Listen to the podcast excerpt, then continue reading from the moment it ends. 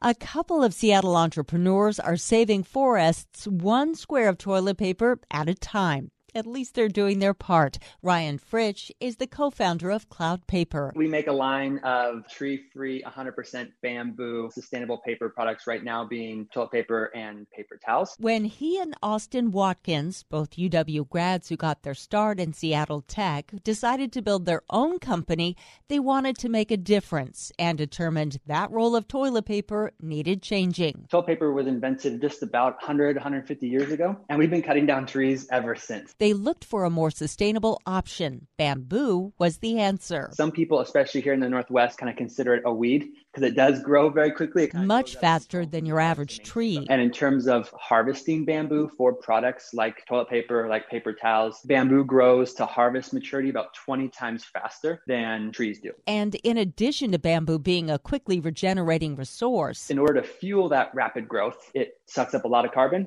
and releases a lot of oxygen, more so than any other plant. He says they offset the transportation costs of importing bamboo from Asia by funding programs that plant new trees. Even the packaging, he says, is made of recyclable and compostable material.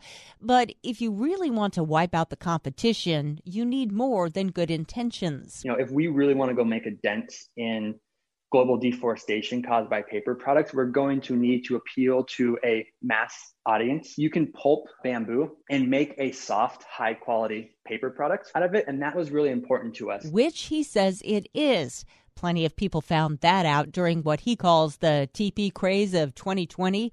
When they started the business in 2019, they planned to sell to restaurants and hotels. Then the pandemic hit. When the pandemic hit and all those businesses shut down and everyone wanted toilet paper and other essentials delivered to home, we pivoted the entire company literally in hours or days into this kind of direct-to-consumer model that you see now, where we actually pack and ship smaller quantity boxes directly to folks' home. And business is still on a roll. We've sold over 2.5 million rolls of Cloud Paper, and the vast majority of people that came across Cloud Paper during the TP craze are still actively subscribing. The company has also caught the eye of some high-profile investors, including Jeff Bezos' company, Bezos Expeditions.